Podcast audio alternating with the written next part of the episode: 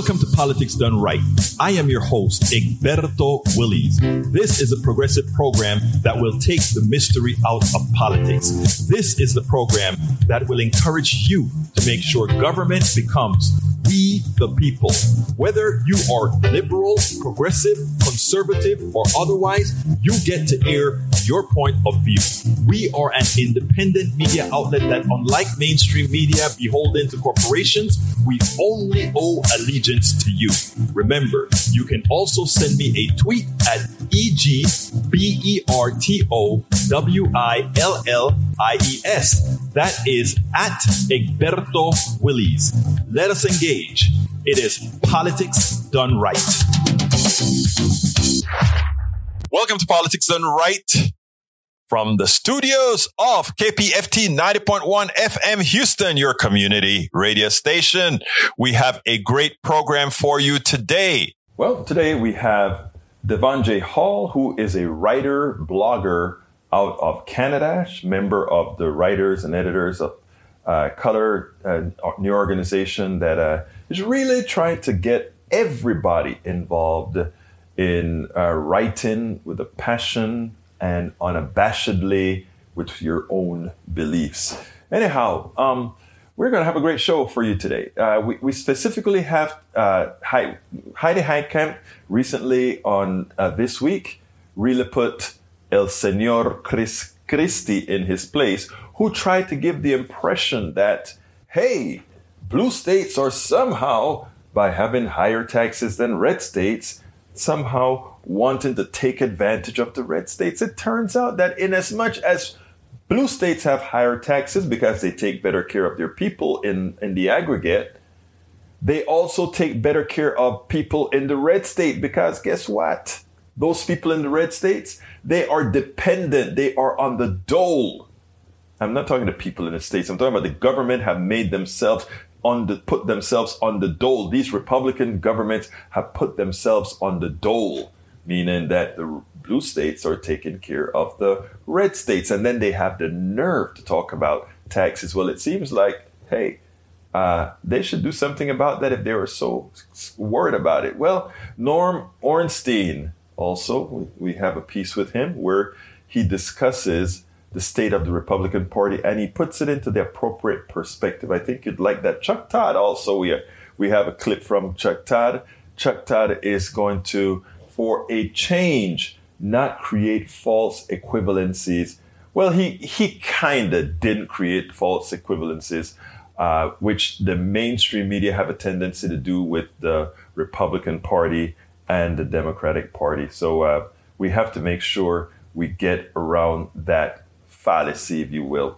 Now, uh, and and lastly, I give a little detail on the infrastructure uh, bill, both the physical infrastructure bill and what we also like to call the human infrastructure bill, because as it turns out, we have all seen this type of game played before. Where, in, in fact, during Obama's time, Democrats were the most dominant, 60 seats in the Senate. It was a filibuster proof thing. But still, we had problems getting through the policies that most Americans said they wanted. We still had problems getting through the policies that support us all. Folks, we have to start and come to the understanding that there are always a select few in the Democratic Party who is on the dole to the corporatocracy and it's not there to serve our needs. And our job going forward, 2022, 2024, 2026, 2028, is to extricate them out of the party. But again, we're going to have a great show for you. You can get Politics Done Right Mondays through Fridays on Facebook Live at facebook.com slash politics done right. On YouTube Live at politicsdoneright.com slash YouTube Please do not forget to follow me on Twitter for updates. My handle is at Egberto Willies at E G B E R T O W I L L I E S. Before you get started, please remember to keep your community radio station in your minds, KPFT in your minds. Talk about it. Tell your friends about it. Tell them you know about this station in town, 90.1 FM Houston, that needs your support, that is there to provide what? That nourishment that we need. 713-526-5738 kpft.org. Visit us online. Contribute online. KPFT 90.1 FM. You can visit us at kpft.org. You know how we do this. We like to say, let's get busy because we got a lot to talk about. Today, Heidi Heitkamp handed Chris Christie his you know what on a platter. It had to do with the SALT tax, the, the state taxes that uh, are deductible from your federal income tax. And uh, but anyhow, I want you to listen to this. But I want to dispel the fallacy that Trump and Christie and all these Republicans have about northern states and their taxation, etc. Let's listen to this, and then we'll go ahead and take it on the other side. Very, very important.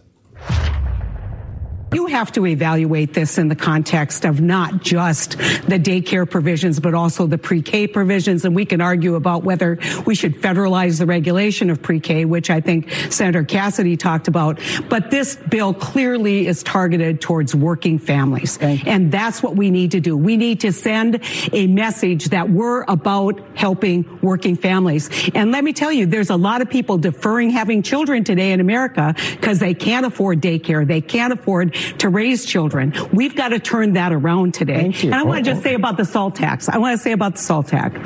It is cumulative with the income tax. So to say, oh, you know, the average is 6,000, what your income tax in New Jersey is pretty darn high too. Yeah. And you add that to it. Well, this is going to help a lot of middle class Sure. families. And we're- we can argue, Chris, about whether it should be 80 grand or whether it should be 50 grand. But I think that there's a lot of uh, uh, middle class families who are going to benefit in those blue states You- for the well, cap. of course, you're uh, subsidizing in blue states the decisions of blue state governors and legislators to continue to raise their And- taxes. And, and that's you- what you're doing, yeah, Heidi. but if so you wanna go that's there, okay. Chris- you want to do that? Yeah. That's fine. But Yeah. what you're doing is you're saying that higher taxes at the state level and at the local level are going to be forgiven in New Jersey by people in South Dakota. Yeah, and those people, those people who pay those taxes in New Jersey subsidize southern states who get more federal assistance than uh, than northern it's states. not So- about- That is a very important concept that I want to get over first. Let, let, let's clear that. Red states, states run by Republicans, southern states, they are beggar states. They are welfare states. They take more out of the federal government than they put in. The gall of Chris Christie to claim that because northern states have higher taxes, that somehow they are being subsidized by paying less taxes to the federal government, even though they, New Jersey, New York, they take out less from the federal government than Kentucky and all of that. In fact, they pay more than they take out. Kentucky pays less than they take out. Kentucky is a debtor state to the federal government. Alabama, Mississippi, all of them are debtor states. They are welfare states. They are beggar states. Let's get that correctly first.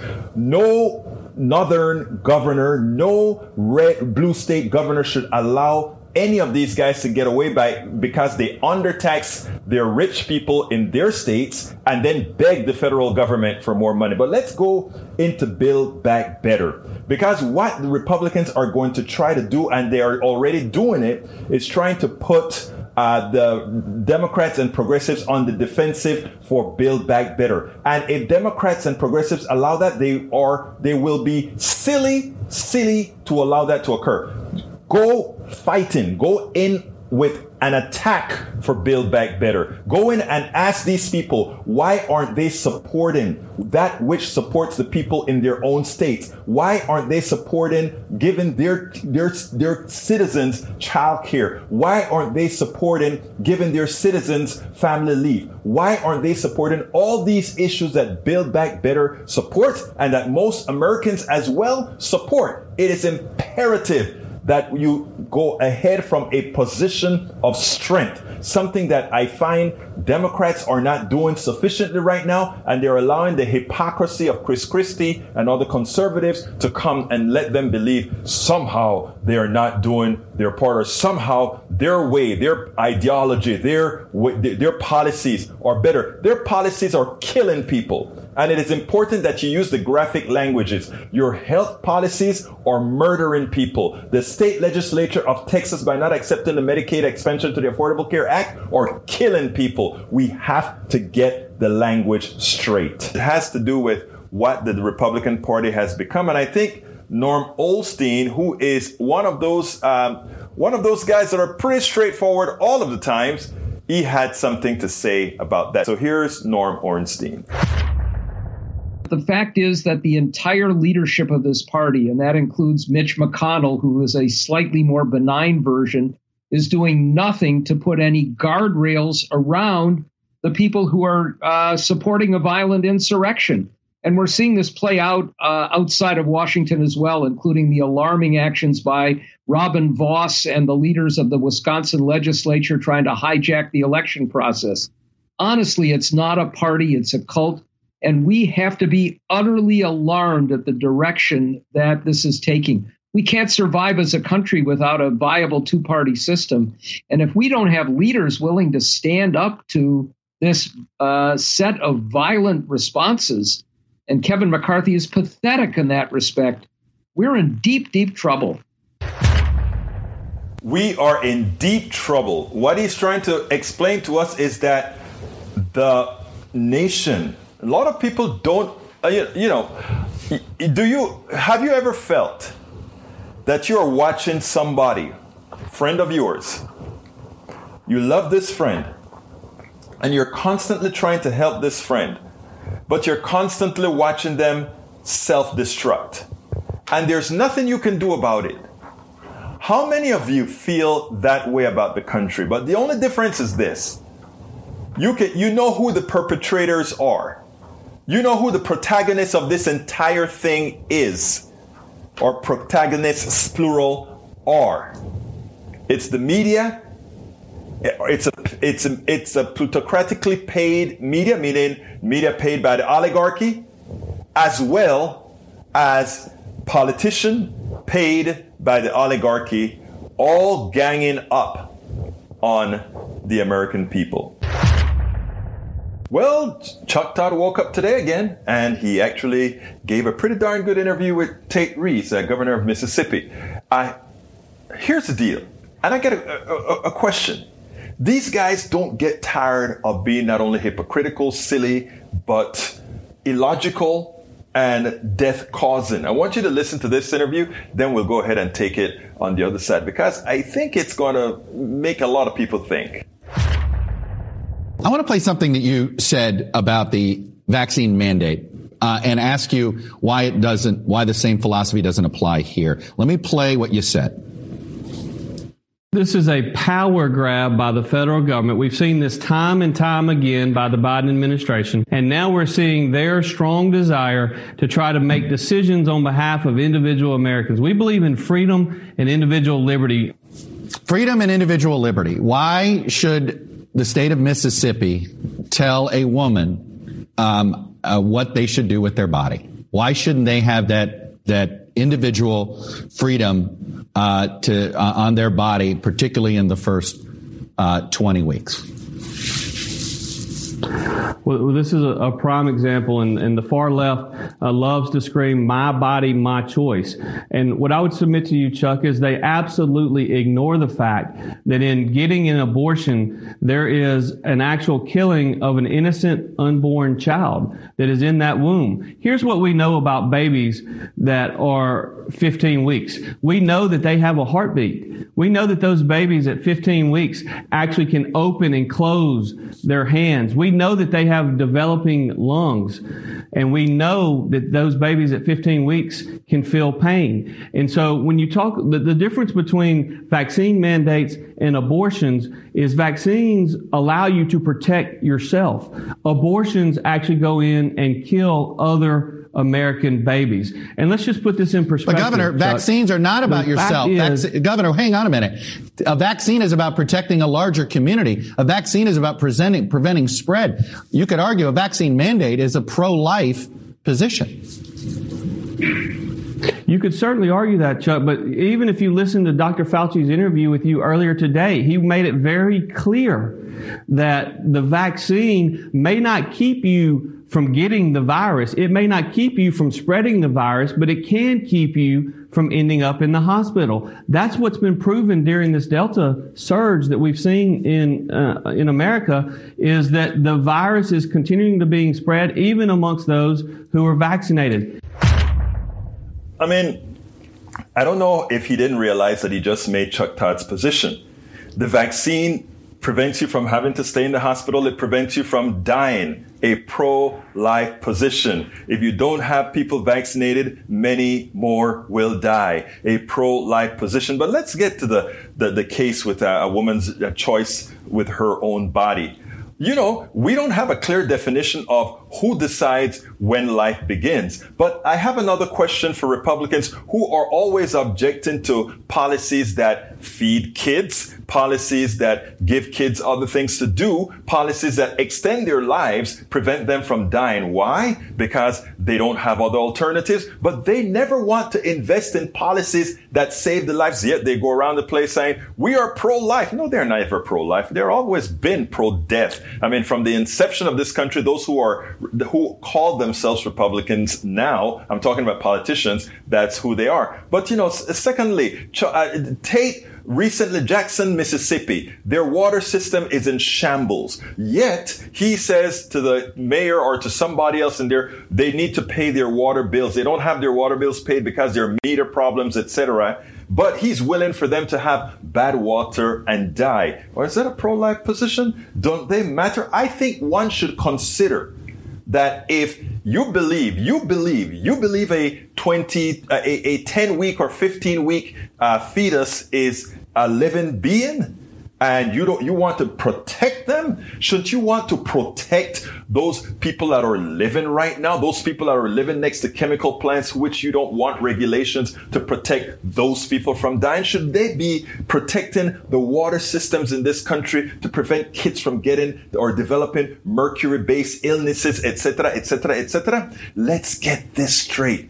This has nothing to do about a body. It has everything to do about a man's power over a woman's body. It has everything to do with having different degrees of control over others so that ultimately you can be in full control. This has nothing to do with life. The Republican politicians have already proven that they care nothing about living people who don't have means. Let's get that clear. Chuck Todd did a, did, did a good job in giving us that option to expand on the stupidity of what everything is that the Republican tenets are right now. I've seen this played before. This is nothing new. And let me be clear right up front. This is not a vlog to bash Democrats at all. In fact, the vast majority of Democrats, the progressives, and many of the moderates, they are in the deal. They want to see Build Back Better comes to come to fruition, and not just the hardware infrastructure bill. But I've seen this act before. Democrats are in full control of this process. So therefore, if this process fails, it's not the fault of Republicans. Republicans will remain the intransigent, don't care about humanity, fighting for the rich party incessantly. That's their modus operandi. But we have a party, there is a party that supposedly is there to support the middle class, the poor.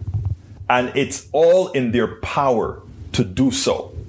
I've seen this before. And it, it's ironic because it is taking the same two step process. To be clear, I am pretty darn sure, assuming none of our very old 80 something year old senators die, assuming none of the other Democratic senators get a heart attack or something, this bill, the Build Back Better bill, will pass. The question is, what in that bill will pass? How effective will that bill be? But let's go back a few years. Let's go back to 2010. And I want to show you a headline because this is very important. This headline says, uh, Senate, let's get it on the screen. Senate Democrats drop the public option to woo Lieberman and liberals howl. Okay? In other words, we had a Democratic senator, Senator Lieberman, holding the Affordable Care Act, Obamacare, hostage if they decided to put a public option in, if they decided to allow health care, a Medicare buy-in to people 54, uh, six, between the years of 54 and 66. So it wasn't Republicans holding back Obamacare. It wasn't the Republicans saying, we don't want this bill because we know they didn't want the bill, but we had in the 20, 2009 and 2010, we had a 60 Senate, uh, which means a filibuster proof Senate, and it was a Democrat who said, we are not going to get this bill passed if we put in the full set of support, humane support for Americans. So we had to drop the public option. In those days, many of us progressives, as we blogged, as we preached, as we went on to CNN iReports, as we did all these features, we said, drop the, if you drop the public option, why have a bill? In effect, it's another giveaway once again to the insurance companies. Now, look, to be clear, Obamacare saved my life. I got screening that I would not have gotten if Obamacare hadn't been there. We were able to continue affording ever elevating prices of insurance because Obamacare put some some limits in there. But the constant growth of healthcare continued not because uh, Democrats did a bad job, because one Democrat, several or a very few Democrats decided they were not going to support the public options or policies that would make it better and prevent the pharmaceutical companies, prevent the, the uh, hospital companies, prevent the insurance companies from screwing us all. They had their defenders. Uh, uh, the Republicans weren't going to do anything, but they had their defenders in the Democratic Party who pretty much went against their own people. And when I say their own people, I'm not just talking Democrats, I'm talking about Americans. And here comes another headline. That headline continues. Why Joe Lieberman is holding back? Why is Joe Lieberman holding back Barack Obama's? He's holding Barack Obama ransom over health care. In other words, do it my way or the highway, he said. And in the process of fighting for all these changes, you know what happened? Senator Kennedy dies. Senator Kennedy dies. We no longer have a, a filibuster proof majority. So therefore, we revert to exactly what we have today, and that is passing the second, passing the bill that the Senate came up with that progressives didn't want, but they had no option. So they were extorted into accepting the Senate version of the bill which they had no choice. They had to do it.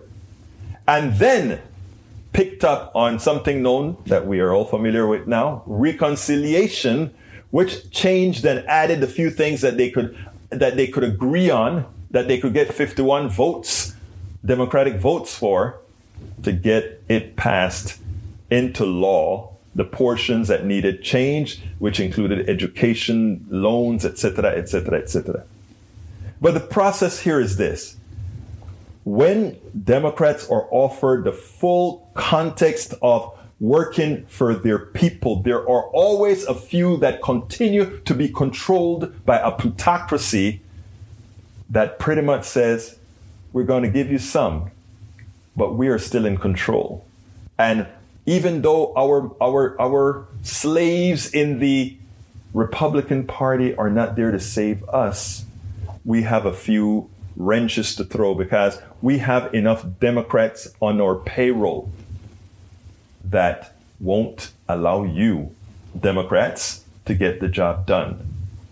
Now let's rewind into 2021. You notice the title of this blog that I have now is The Two Infrastructure Bills May Be a Worse Capitulation Than the Two Obamacare Bills. Remember, the Obamacare bill was passed in two pieces as well. Some people like to say, oh, the Obamacare wasn't passed on reconciliation. Damn it, it was passed on reconciliation because we had to make the fixes to the Senate bill to make it more humane using the uh, using that reconciliation process. We had to do it. There was no choice.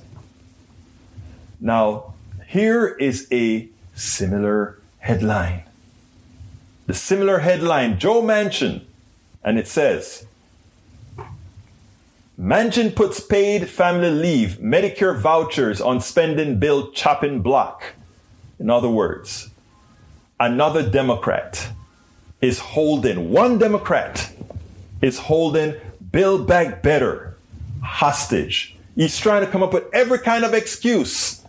Oh, it make it with inflation rising, it may cause inflation. Of course, 16 emeritus economists said it will reduce inflation or at best leave it as is because again, the bill is virtually paid for. Then he says, no, we don't want family leave. How can we add family leave when Social Security could go bankrupt, when Medicare could go bankrupt? They don't have to. We just have to start, stop allowing rich people to not pay Social Security taxes on all of their incomes. You allow that to occur, suddenly we are awash in Social Security money. Suddenly we are awash in Medicare money. But no, most Americans don't know these features that rich people don't pay pass a hundred and something thousand dollars of their income in social security. Most Americans don't know that those people who get capital gains, they don't pay that high tax rates that you get that would bring the monies into the coffers to allow us to have build back better on steroids. They don't know that. They think that somehow these rich people who actually is pilfering our money because that money doesn't belong to them. It is our excess labor that they're spending. It's what they didn't pay us that is their wealth. And Joe Manchin is saying, you know what? You know what? I am not willing to charge those people who already are living on your backs a penny more so that if you have a kid, you can stay home longer. So that if you have a sick mother, a sick father, a sick daughter, a sick anything that you can take care of that person, knowing that you have a social safety net that is there to assist you. Because that is what's known as humane. That is what's known as a society. That is the definition of society but our economic system or unfettered capitalistic economic system says to hell with that. And we will have somebody in every party, Joe Manchin, Kyrsten Sinema, in the Democratic Party to hold you hostage. You can't move till we say you can, till we allow you to move. So again, I've seen this game before. And right now, I hate to tell all my progressive brethren, we are locked in this game right now. There's no escape for this game right now because, yes, it's worse in the case of Obamacare. We didn't, Obamacare had 60 votes, so we could lose 59 votes later on. We could lose a few. But if one of our octogenarian dies or gets sick, we lose the Senate.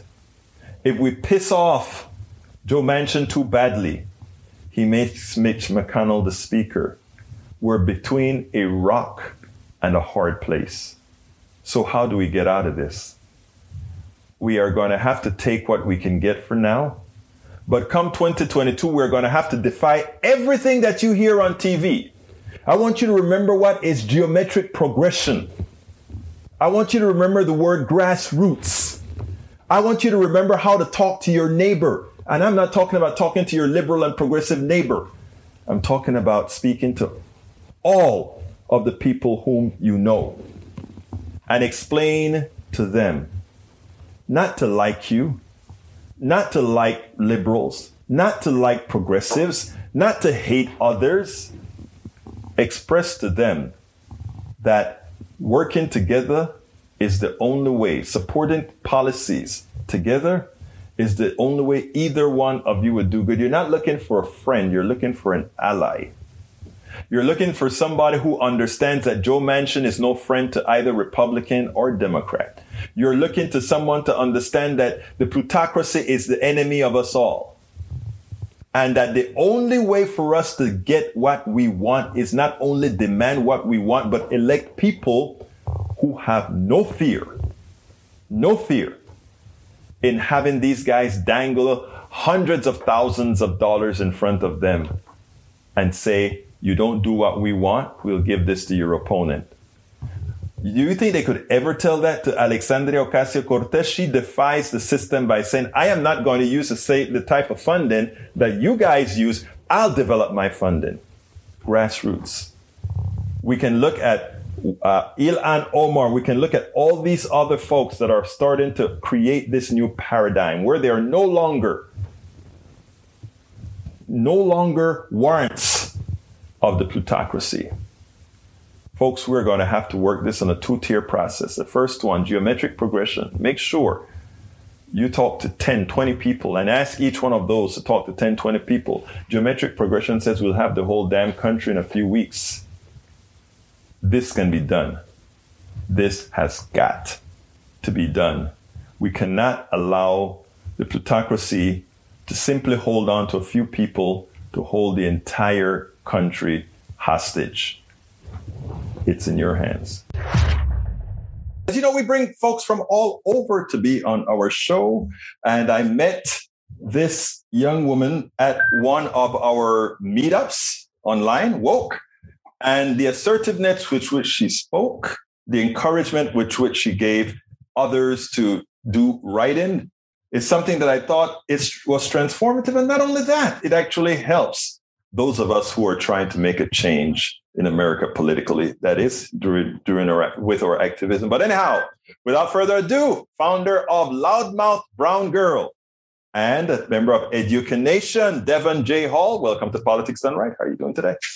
I'm so good. Thank you for having me. I really appreciate being here. Well, look, one of the reasons that I wanted to have you is, um, you know, we we we hear guests on all these different online platforms, writers, etc talking, and you are a writer. And uh, what I enjoyed with what you had to bring is something that you told writers. You told them to be unabashedly be themselves.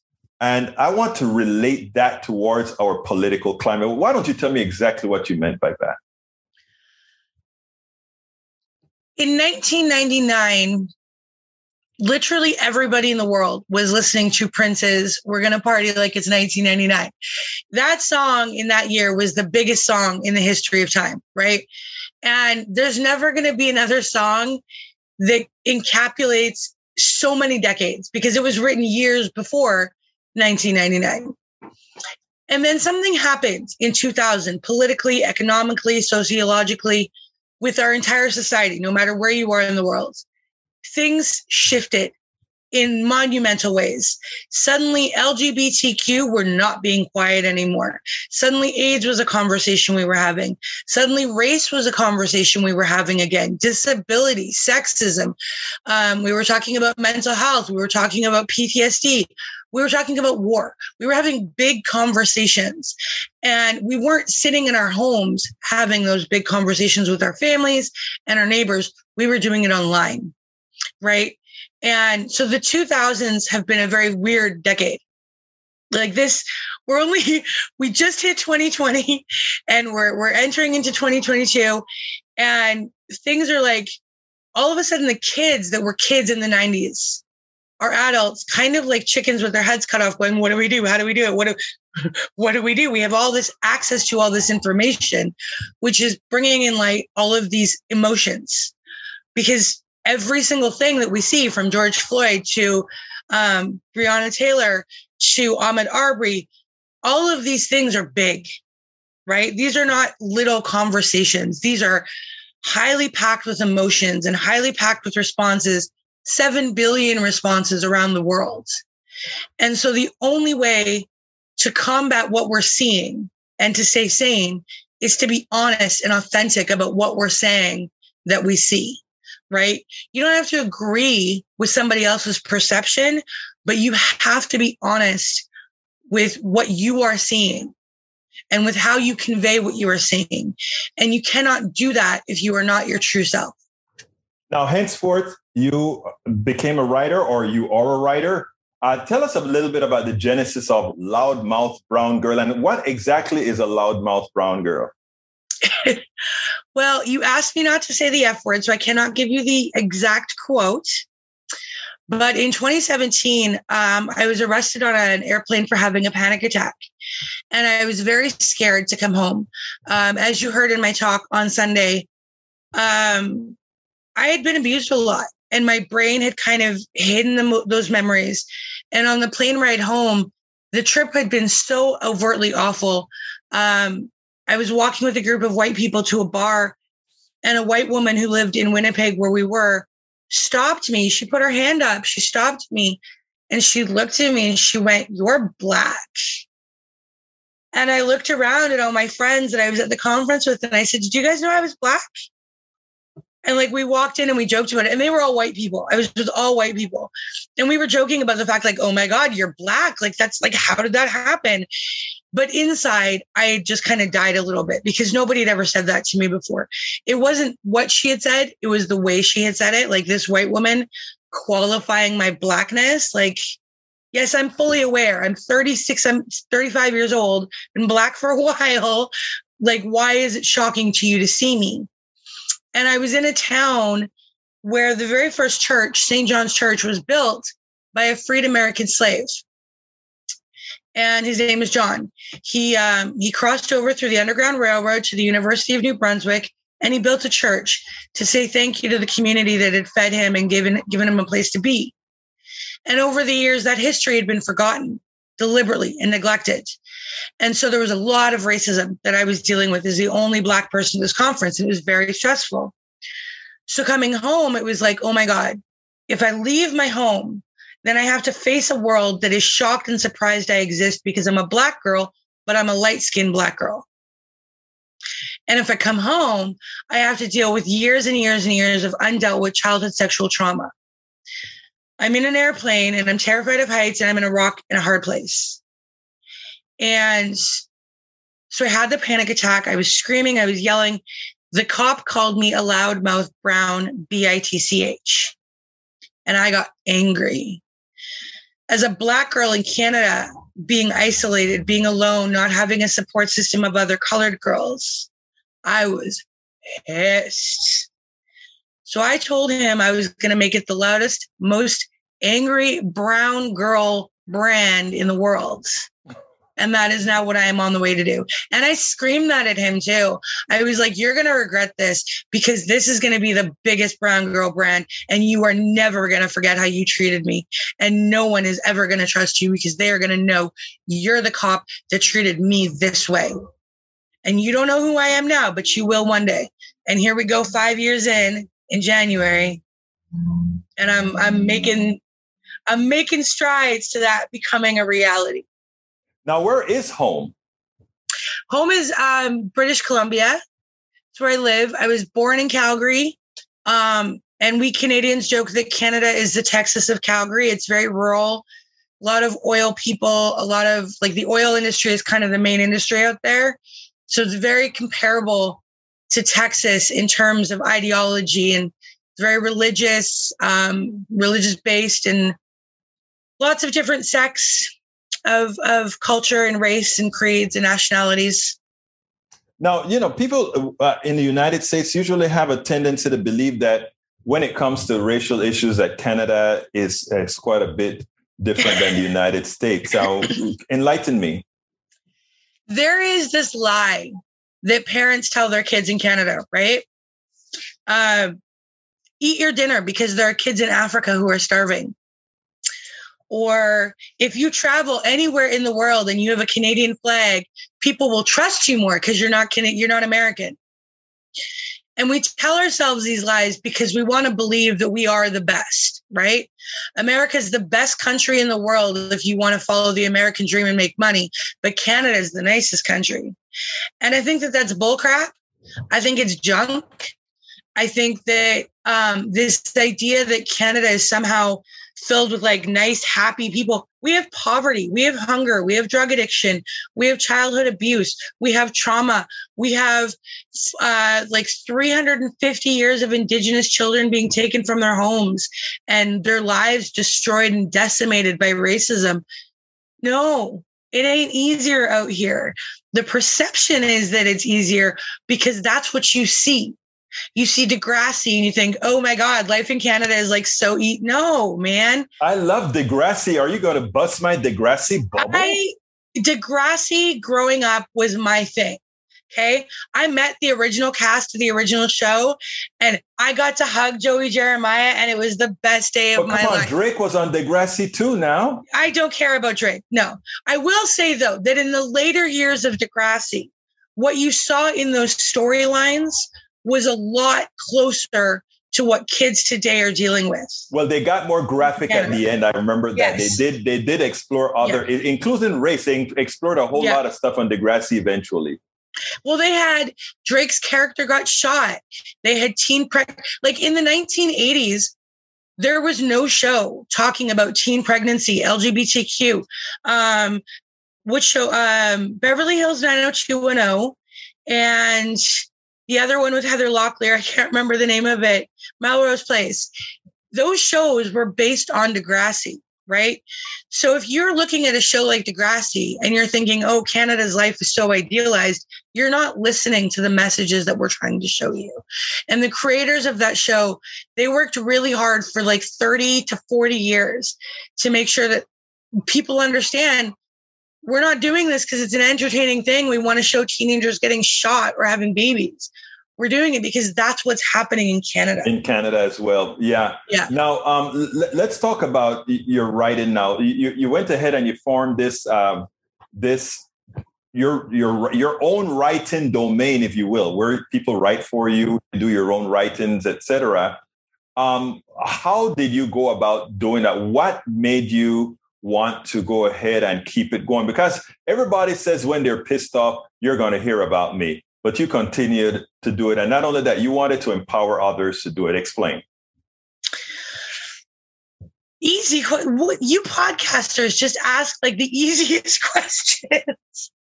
um, I think about this a lot and I talked about it on Sunday, but is when it, it, depending on how the question is framed, it's the answer is always a little bit different. Um, I think one of the reasons that I wanted to keep it going is because Loudmouth Brown Girl is like a really marketable brand. You hear that and you think that's sexy, right? Like you think empowered women, you think white women, Chinese women, Jewish women, black women, brown. To me, I am brown skinned, right? But in woke, there are women that are Chinese, there are women that are Portuguese, there are women that are Jewish, there are women from all over the world, Palestinian, or sorry, Palestine, um, Jerusalem. And so for me, the word brown is subjective because brown is a mixture of different colors. It's a mixture of different things. And when I thought about it in year two, it was like, okay, I can continue being pissed off, but I kind of like I'm over it. Like it happened, it sucked, and I'm I dealt with it what could I do with this that would be really cool? And I, know, I realized like I'm I not really gonna, like I'm, not going to let you continue since I asked such easy question. I'm going to make this one difficult for you. Now that now that you have gone on to that, what did you learn? Eh, what did you learn from that experience to promote to others to make them want to grow into the type of writing that you know we need to have out there? Well, again, um, I like making money, right? That's mm-hmm. fun for me. But when I'm able to combine my writing with like, oh, cool, I just got paid for a speaking engagement. That is that it's not the money part of it. It's the feeling like I just got paid to do what I love to do. That's so right. cool. And that was the one thing, like my grandpa was a jerk, but that was the one thing that he always said find something you love and then find a way to make money at it. And oh, repeat that. Me, I'm sorry. You have got to repeat that because a lot of people need to hear that because that is so right. Uh, I, I, I'm not, this is your interview, so I won't tell my personal story, but you go ahead and repeat that, please. Find something you love and then find a way to make money at it. Do it first, right? Like when I did Loudmouth Brown Girl the first year, I didn't make any money. I wasn't focused on making money. I was focused on telling my story. But the second year, it was like, what could I do with this? What could I create? Well, I always wanted to be a fashion designer. Like I, I have visions of women, big, beautiful, sexy, gorgeous women and men for that matter in all colors, all sizes, wearing my hoodies and a pair of sexy panties. That is my fashion show dream. So what do I do? I go and I start creating images to put on t-shirts and hoodies in the prospect that one day I will have a show that will make Rihanna's last show, which was amazing, look like a piece of cake. Like I, I have dreams and I want to make those dreams come true. And by doing something that I love and focusing on the fact that I love doing it, I love talking about racism. I love putting white people in their place. I love saying, yo, you have to listen to me because I've earned the right to share my voice. I love doing all of that because then I can go and I can do the fashion design stuff. I can play with my cats. I can walk when I am I broke? Hell yes. I am completely broke. But I'm happy. And I've never been happy before. And and your your entire income now comes from loudmouth brown girl and it's and, and, and I'm actually on disability. Um uh-huh. I was I'm one of those people that falls on the side of the spectrum that like abuse affected me so badly that for me to go get a job where I have to be with other people every day in the middle of a pandemic is not emotionally and mentally feasible for me. It's Lucky for not. you have a country that, uh, as bad as you may put, uh, you know, Canada. Canada has a healthcare system that is humane and takes into account the different possibilities that people may have. Here's the thing, though. I get money for my rent, right, and I get money for my medications and my food and my groceries but I don't get access to therapy. Not like the kind of therapy that somebody like me needs, right? There's one organization in, in my province that deals with people who have been um, sexually tortured, and they only deal with refugees because Canada doesn't think that that stuff happens here to Canadians. That's- so it's catch 22, right? I get some things for free, but other things I have to work a lot harder to find access to. Well, you know, again, uh, like I said, there there are certain benefits that you have in, in Canada that Americans don't. First of That's all, true. don't know it's afforded, and that they they yearn for. And uh, now, but I, I, imagine in the long run, the intent is that loudmouth brown girl, given that you'll be able to do that localize, that that will eventually get you to be a completely independent person and bringing other people on. on That's the, the hope. That's the hope because I want Loudmouth Brown Girl to be an umbrella company. I want to have the fashion side, right? But I also want to be able to provide services uh, like therapy and medical help for people like me who don't have access to what they need. I know what I am missing in my life. And if I can take Loudmouth Brown Girl to the place where I can provide what I'm missing out on for other people, that's when I know that it has been a success. Isn't that something that people uh, used to call paying it forward? Yes, sir. And you know, I mean, there's something that I, I had a lot of people help me on my in my last four years. I did not do this alone. I understand, so, and, and and that's one of the, the things that I wanted to to to, to mention. Um, a lot of people think that those people that are quote unquote on the dole are useless, as opposed to seeing it's a building block that they will eventually use to get ahead and then pay it forward. A lot yeah. of folks don't quite get it. And I mean, if we could teach humanity to more, people would see nobody wants to be on the dole, do they? It's not fun, man. Like I would much rather be like, yo, I got 20 grand in my bank account. I'm going shopping instead of like, I got eight bucks in my my bank account. I'm buying ramen for like the next 20 days. Right. We had um we did a guy uh, we didn't do a guy.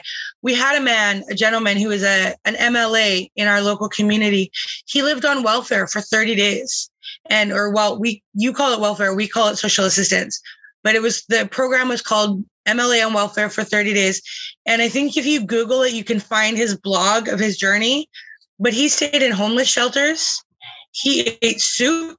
He was only allowed to eat what was given to him at the shelter, and he was only allowed to carry with him what he could carry, which is what he got from the shelters. And at the end of it, he turned around and he said, That's not enough money. That's not enough money. Between rent and food, there was nothing else. There was nothing. So he couldn't go out and have dinner. He couldn't go to a movie. He couldn't do any of these things that normal people do to break up steam and to break up the day and the monotony of, of trying to just survive. Right. And yet still people like me, like once I pay my bills, which I'm lucky that my, my bills are about $300 a month. But once I pay those, I've only got a couple hundred dollars left. And that money has to go to groceries. It has to go to my cannabis, which helps me stay sane. And then my cats. And then that's it. Like there's nothing extra. There's no fancy shoes. There's no parties. There's no like popping champagne bottles at the strip club that doesn't happen when you're on disability and so this is this image that we have of people living on disability or living on welfare or social assistance having these big grand parties and hanging out at hotel rooms that does not happen well i mean the, the, the goal the goal is really to um to stereotype something to give good people yeah. that would otherwise help people at their hardest time feel that that it, isn't worth helping them. That that's the whole idea. That we, is it exactly. Yeah. And the thing is, is like what you said earlier, like it can be being on disability can be a building block to a better future. J.K. Rowling did it. She yeah. was on welfare and she's a freaking billionaire now, right? so like, and, and, you know what? And, it, it's possible, what, but you have to have a support system. And if you're homeless and you're like addicted yours. to drugs, you don't have a support system that is why it is important for us to get writers of every flavor. And one of the reasons I'm yeah. trying to, uh, you know, with this, just joining this this group woke, I'm hoping to get a lot of different voices, uh, uh, the opportunity to put their voice out there as well. Is that hearing these different voices, hearing these different points of view, I think kind of help people. Uh, like like I said, if you sell something as somebody like like people living on the dole, it doesn't sell well if you if you look at it as giving a hand giving somebody a hand when they need it who will uh, eventually pay it forward then i think it makes a lot of sense and if you listen to your words if you listen to what you want to do that's exactly what you want to do pay it forward okay let's get busy as far to close this out with um, specifically um, what would you tell an up and coming writer, an up and coming activist? I call writers are also activists. I consider you an activist because of you empower others to empower themselves, no I'm matter. The, so, what would you tell a person who's just starting up? I want to do something. Do something then. Do something, right? Um, when I started the website, I had no marketing budget. I did not have the dot com. I actually went without cannabis and without a bunch of other stuff like food for a month so that I could afford to pay for the dot com for the year. Right. So like I have I have sacrificed for this website. Um, I made a thousand love letters by hand, and I can show you. I have a bunch here. Right. Okay. The original love letters were in really pretty paper. They had butterflies and stickers, and they were all blinged out. These ones are really simple, and they just have um, they have the original logo and the butterfly. And I went to parties, I went to celebrations, I went to parades. I handed out my love letters and I said, check my website. And when people got a love letter, I want to read you, I'm going to pick a random one and I'm going to read it to you so you understand what it meant to get a love letter from the loudmouth brown girl. Okay. So this is a random letter that has not been given out. Thank you for being the kind of person who stands up for others. The fact that you're reading this letter means that you needed to know your hard work has been noticed. You matter to me. Love Devin J. Hall. Um, here's another one. We are fighting for the future you have planned. Don't give up. You are a star in the making. Every time it hurts, remember that it's all going to be worth it. So all some of them, one of them even said, um, go smoke a joint. And the woman that opened the letter that's all it said. She looked at it. She started howling. she still follows me. she says, You know me, like you know me. And so all of these letters were written with the intention of promoting my website, but it was also stuff like that I wanted to hear that I had never heard from people before, right? These are all letters that were written to myself, to my inner child, that I threw out into the world in hopes that people would come to the site and see what I am doing. If you want to do something, do it. Just now, figure out what it is you want to do that only you can. A million people could go write love letters, and that would be amazing. You should all go do that.